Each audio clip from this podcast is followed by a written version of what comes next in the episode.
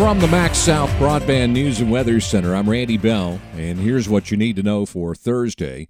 This will probably come as no surprise. The most popular destination on the State Department of Health website is the medical marijuana page.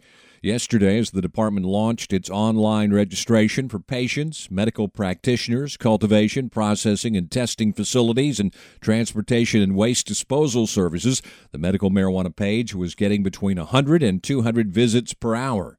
By 4 p.m., 18 applications had been submitted, seven for permits to work in a licensed facility, and seven registering as practitioners, along with four applications for business licenses. Patients can't complete the process until the medical personnel they'll be dealing with are certified.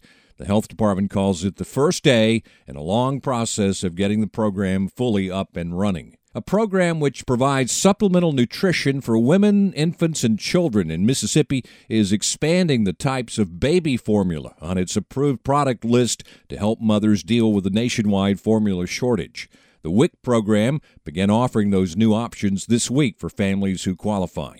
Meanwhile, Mississippi's largest hospital is optimistic that formula supplies will be increasing now that manufacturers have boosted production and shipments are coming in from other countries. The University of Mississippi Medical Center says parents in rural areas of the state have had the toughest time getting the formula their babies need because supplies were already tighter in those communities before the shortage occurred. Maybe some rough weather this afternoon. That's coming up next. Redbud Insurance Agency, Mississippi's independent choice for home and auto. More options, more coverage, more savings. 662 289 9950. Call today.